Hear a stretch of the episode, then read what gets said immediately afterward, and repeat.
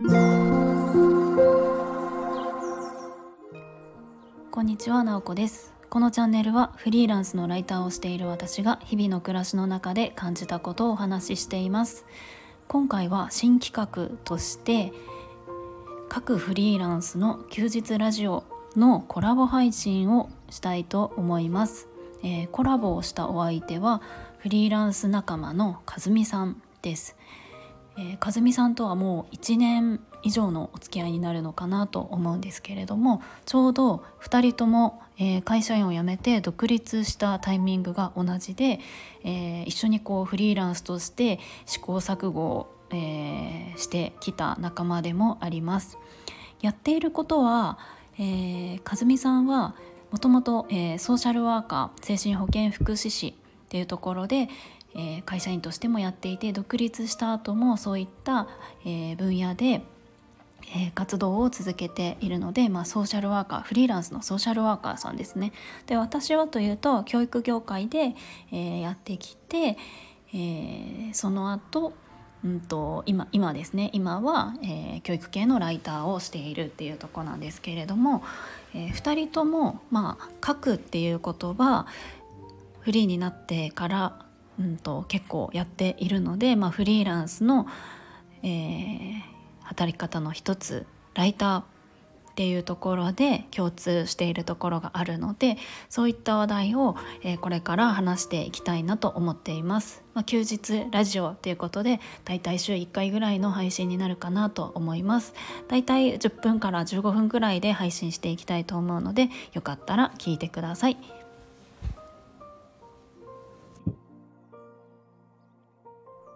はい、えー、こんにちは、なおこです。えっと、今回はちょっと特別企画として、えー、コラボ配信をしたいと思います。えっと、私は、えっと、元教員で今はフリーランスのライターを、えー、しております。ちょっと今日、えー、一緒にコラボ配信するのが、え同じくフリーランス仲間のかずみさんです。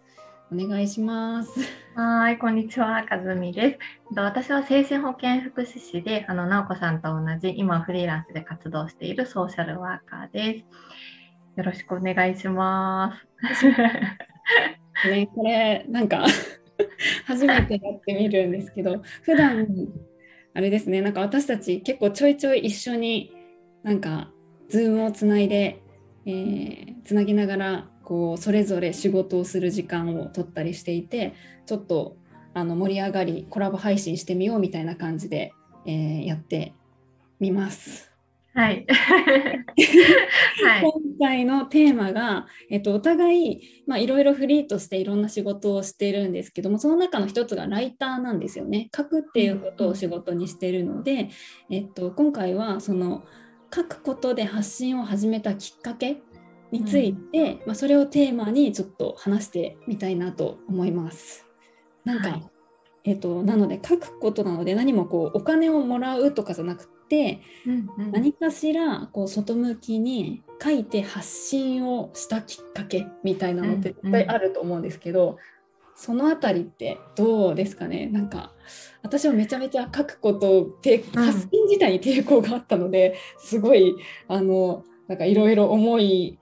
を込めながらいろんなことを考えながら発信したんですけど、あずみさんは最初どんな感じでした？書くことを始めた？私ですね。はい。始めたみたいな、うんうん、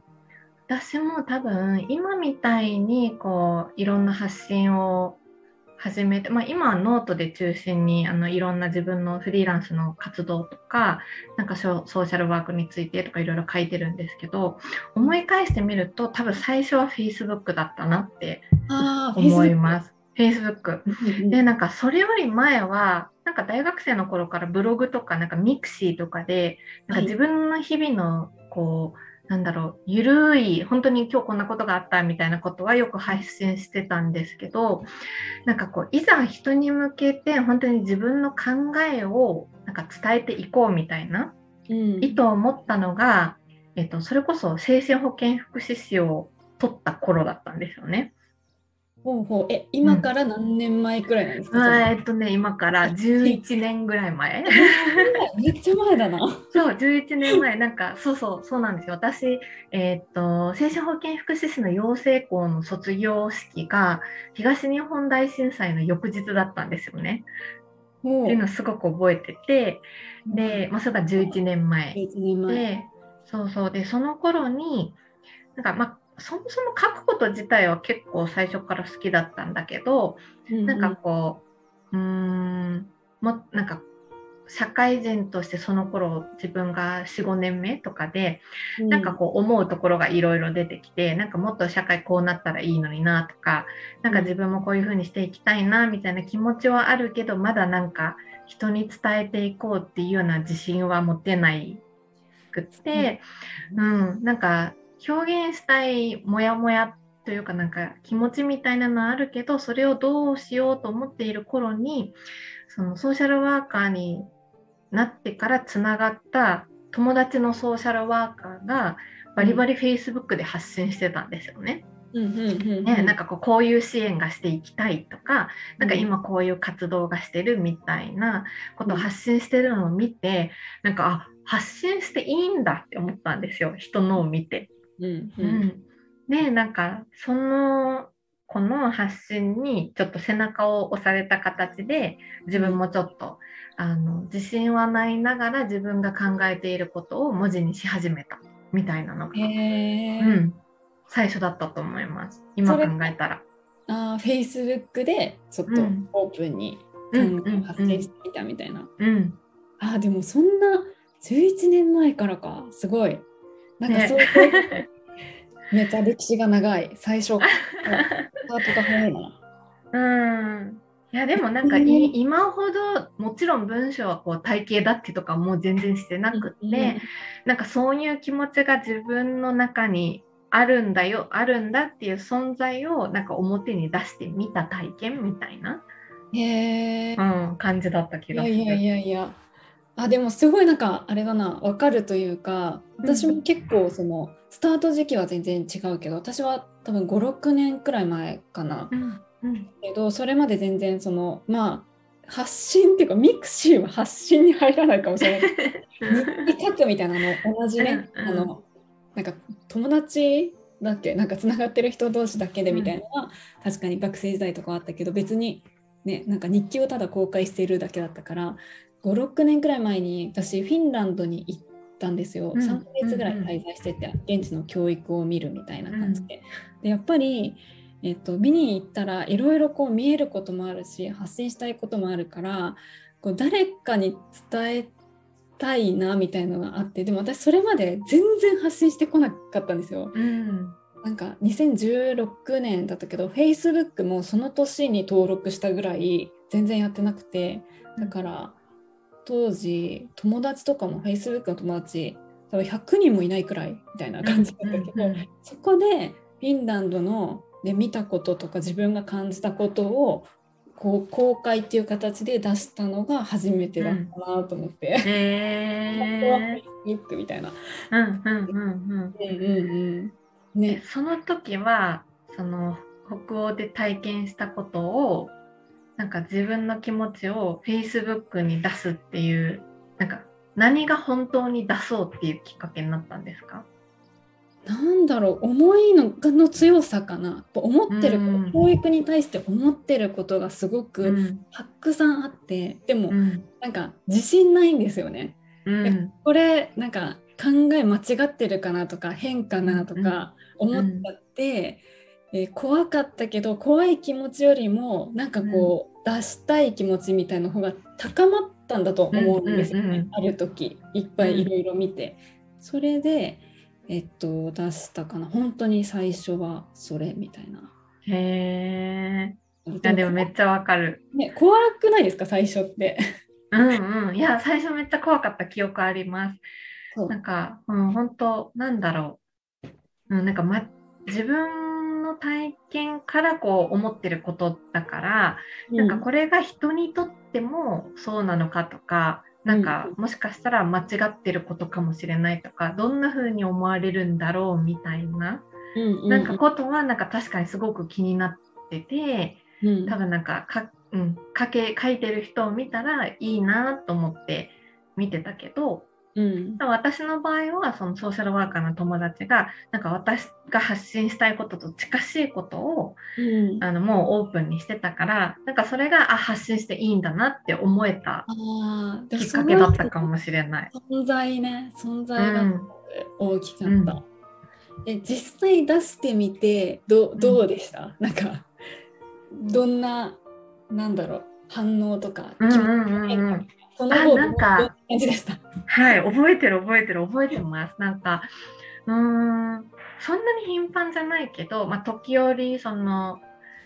うん、考えが出てきた時に発信しすることに当時していてでなんか Facebook ってこう「いいね」がもらえるじゃないですか。うんうんもらえるでその「いいねが」をくれる人の中にその毎回読んでくれる人がいたりとか、うん。うん、でなんかこうたまにそのコメントをくれる人とかが現れた時に他のこう多数の人がどう受け取られているかとかはわからないけど少なくとも肯定的に受け取ってくれる人の存在を確認できたみたいな。なんかそこ多分それだけでもなんか自分の中ではなんかやっていいことなんだなっていうかなんか意味があることなんだなって思えたっていうのはめっちゃ覚えてます。あーあるある。いやでも いいねいいねってすごいモチベーションにつながりますよね。うんうん。そういう反応やっぱ反応なのかな？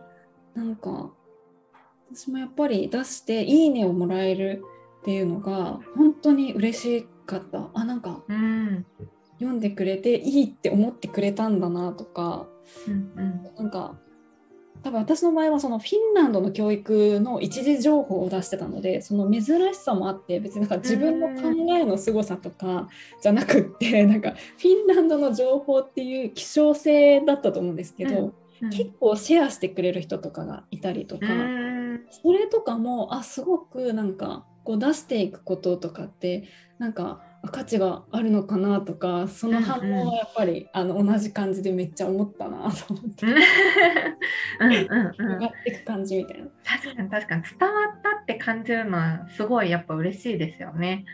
なんか、全部を理解してもらおうとか思って発信してるわけじゃないけどなんかこう伝えたいニュアンスを受け取ってくれる人がいるとかうんなんか私ソーシャルワーカーの友達にこうその発信が伝わって共感されるっていうのはまあなんかなんだろう、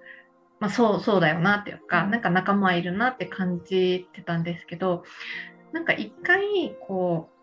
うん、多分私が妊娠中妊婦だった時になんかこう妊娠しながら働くの大変みたいな文脈でなんか今の社会って効率的に働ける人じゃないと生きるのしんどいよねみたいななんかことを発信した時に、あのその記事が結構コメントをもらって、うんそのコメントをくれた人が全員福祉関係者じゃなかったんですよ。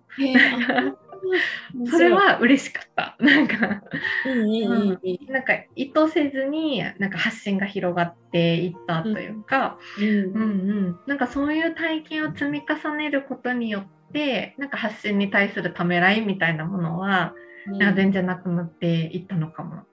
いや面白い。うん。結局書いた後のねなんか反応とかねそれもねこうなんか書いてみないと分かんないけど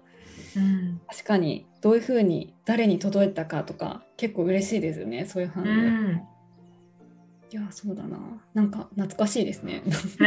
確かに。確かに確かに、うん、ねそんな感じ。いやいや書くことで発信始めたきっかけってなんか結構面白いテーマかもしれない。うん、うん、いやいやえっとこのこのくらいにしもこのくらいにしよう何分ぐらい？今の10分ぐらいかな、何分ぐらいかな、うんうん、はい。またちょっと今度別のテーマで話しましょう。ねいやちょっとねいろいろ話したいテーマが広がってきちゃっていろいろ思うねわかるわかる多分長くなるからここまでにして。うんうん。ね。はい、じゃあ初回なんでちょっと10分ちょっとみたいな感じで切りますかね。はーい。はい。ではではまた。はい。ありがとうはーいありがとうございます。う